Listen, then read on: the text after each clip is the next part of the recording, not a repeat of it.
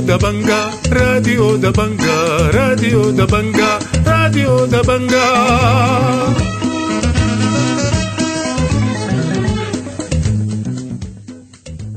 أهلا ومرحبا بكم مستمعي راديو دبنجا الأعزاء. في برنامجنا اليوم السبت الموافق 10 ديسمبر عام 2022 برنامجنا بيشتمل على نشرة الأخبار وبرامج أخرى متفرقة ولكن في البداية حنقدم لكم نشرة الأخبار وإليكم عناوينها.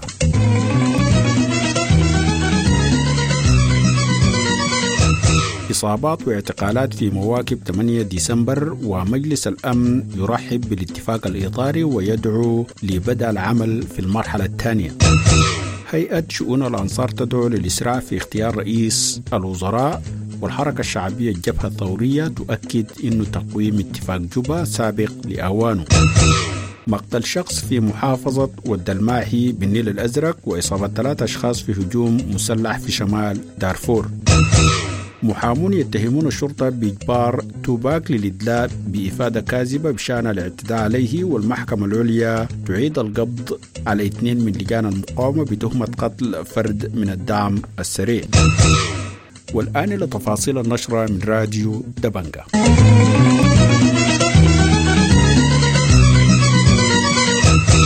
رصدت لجنة أطباء السودان المركزية 54 إصابة في مليونية 8 ديسمبر بالخرطوم وأم درمان من بينها أربع حالات دهس بعربات تتبع للقوات النظامية منها حالة كسر مفتوح في الساق تستدعي تدخلا جراحيا.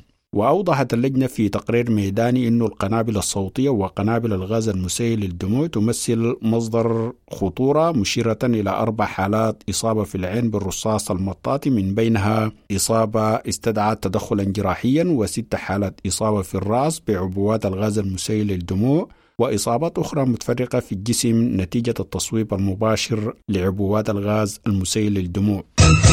أدان محامو الطوارئ استخدام القوات النظامية القمع المفرط في مواجهة مواكب 8 ديسمبر باستخدام الدهس بالعربات والرصاص المطاطي والقنابل الصوتية والغاز المسيل للدموع مما أدى لإصابة العشرات. وأشار محامو الطوارئ لاعتقال عدد من المتظاهرين وإيدائهم حراسة القسم الشمالي حيث باشر المحامون إجراءات تصديق الضمانات لهم. وأوضحوا أن استمرار السلطة الإنقلابية في استخدام العنف المفرط تجاه المواكب السلمية يعد تأكيدا واضحا على طبيعتها الدموية المستمرة.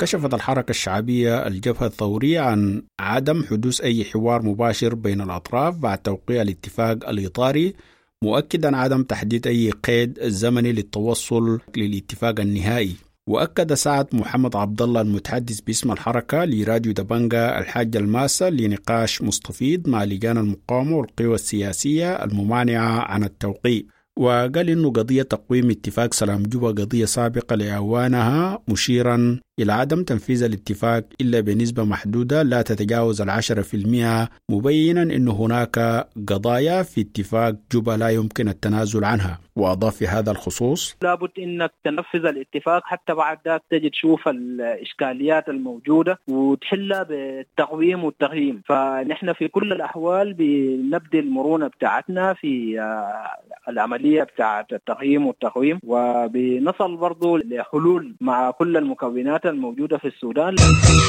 رحب أعضاء مجلس الأمن بتوقيع الاتفاق الإطاري السياسي في السودان داعين الأطراف لبدء العمل دون تأخير في المرحلة الثانية من العملية. واعتبر المجلس في بيان صحفي أصدرته رئيس المجلس روشيرا كامبوج الاتفاق بالخطوة الأساسية نحو تشكيل حكومة بقيادة مدنية انتقالية. وشدد أعضاء على أهمية تهيئة بيئة مواتية لحل القضايا العالقة من خلال حوار سلمي وشامل.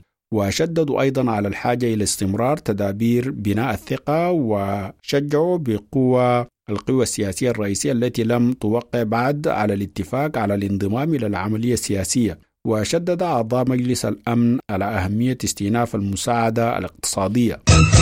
رحب مجلس التعاون الخليجي بالاتفاق السياسي الإطاري الذي تم توقيعه في السودان مؤكدة أهمية الحفاظ على أمن السودان وسلامته واستقراره. كما أكد مجلس التعاون في بيان على أن الأمن المائي للسودان ومصر هو جزء لا يتجزأ من الأمن القومي العربي رافضا أي عمل أو إجراء يمس بحقوقهما في مياه النيل. اعتبر الصحفي والمحلل السياسي محمد الأصباط الاتفاق الإطاري بمثابة فشل ونهاية الانقلاب 25 أكتوبر مبينا أنه يفتح الطريق لحلحلة الأزمات التي أعقبت الانقلاب. وأتوقع الأصباط في مقابلة مع راديو دبنجا حدوث مشكلات في الطريق إلى الاتفاق النهائي خاصة إلى الاتفاق النهائي خاصة فيما يتعلق بقضايا العدالة والعدالة الانتقالية وتفكيك التمكين موضحا أنه أي اتفاق لا يخاطب قضايا العدالة لن يكتب له النجاح. وأشار إلى تحدي رئيسي أمام الاتفاق يتمثل في رفض قوى الثورة الحية خاصة لجان المقاومة والمنظمات المهنية والكيانات الشبابية والنسائية ولكنه توقع معالجة قضية الرفض في حال تشكيل حكومة ذات مصداقية من كوادر تتسم بالكفاءة والفاعلية. وأضاف في هذا الخصوص إذا مضى الاتفاق في الإصرار على مراجعة اتفاق جوبا وإبعاد كتلة اتفاق جوبا من السلطة وإلقاء البند الخاص بمنحهم نسبة 25% من السلطة التنفيذية أعتقد أنهم سيشكلون تحدي من التحديات التي تواجه الاتفاق الإطاري. أعلن الرئيس المصري عبد الفتاح السيسي دعم مصر للاتفاق السياسي الإطاري الذي تم توقيعه مؤخرا بشأن الفترة الانتقالية في السودان واعتبر السيسي في اجتماع مع البرهان الجمعة خلال القمة الأفريقية الصينية بالرياض الاتفاق الإطاري خطوة هامة ومحورية لإرساء المبادئ المتعلقة بهياكل الحكم في السودان وأكد دعمه السودان لإنجاح العملية السياسية عبر توافق سوداني خالص يضمن استمرار استقرار ورخاء السودان. رحبت هيئة شؤون الأنصار بالاتفاق الإطاري باعتباره الحد الأدنى ويهدف لاستعادة الحكم المدني الديمقراطي. ودعا الدكتور عبد المحمود أبو الأمين العام لهيئة شؤون الأنصار في خطبة الجمعة بمدرمان لخطوات سريعة لتنزيل الاتفاق.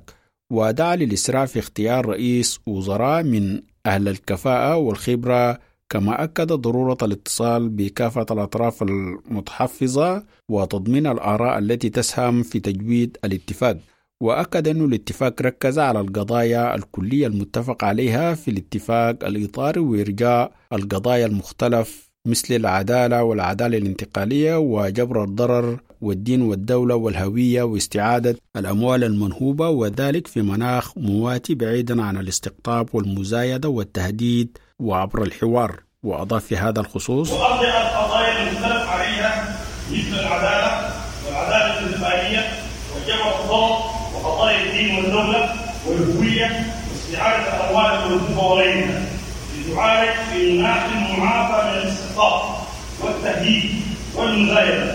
وعبر الحوار الهادي. قتل مواطن بين المدينة ستة والمدينة سبعة في محافظة ودلماحي بإقليم النيل الأزرق يوم الخميس.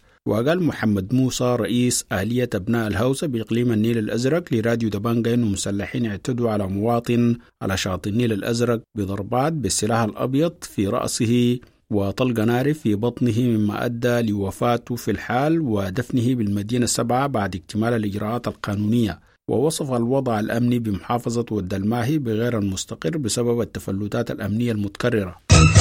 أصيب ثلاثة أشخاص مساء الخميس بعايرة نارية في هجوم شنته مجموعة مسلحة على منطقة أم غبيشة بمحلية دار السلام بولاية شمال دارفور. وقال محمد آدم علي وهو أحد مواطني المنطقة لراديو دبنج أنه مجموعة مسلحة يعتقد أنها تتبع لأحد أطراف السلام جاءت إلى المنطقة على متن أربع عربات دفع رباعي يوم الخميس وأوضح أنها حاول نصب بوابة للتحصيل قبالة منطقة أم على الطريق الرابط بين الفاشر والضعين دون اختار مسبق مما أدى لرفض المواطنين. وأشار الاعتداء المجموعة على المواطنين بإطلاق الرصاص العشوائي والضرب بعقاب البنادق والعصي مما أدى لإصابة ثلاثة أشخاص نقل أحدهم إلى مستشفى دار السلام. وأضاف في هذا الخصوص جو دايرين يخطوا بوابة بتاع التحصيل بالمنطقة يعملوا بوابة بتاع التحصيل العربات الماشية بالخط طريق الدين. وشباب المنطقة هنا طبعا الفكرة طبعا هم ما أخطروا ناس المحلية جو بس فرضوا سلطتهم والناس هنا قاموا يتكلموا معهم إنه الموضوع ده ما ممكن وبتاع وكده وتفاجئنا بهم قاموا ضربوا الناس ودخلوا في المنطقة وجروا زي ثلاثة نفر كده.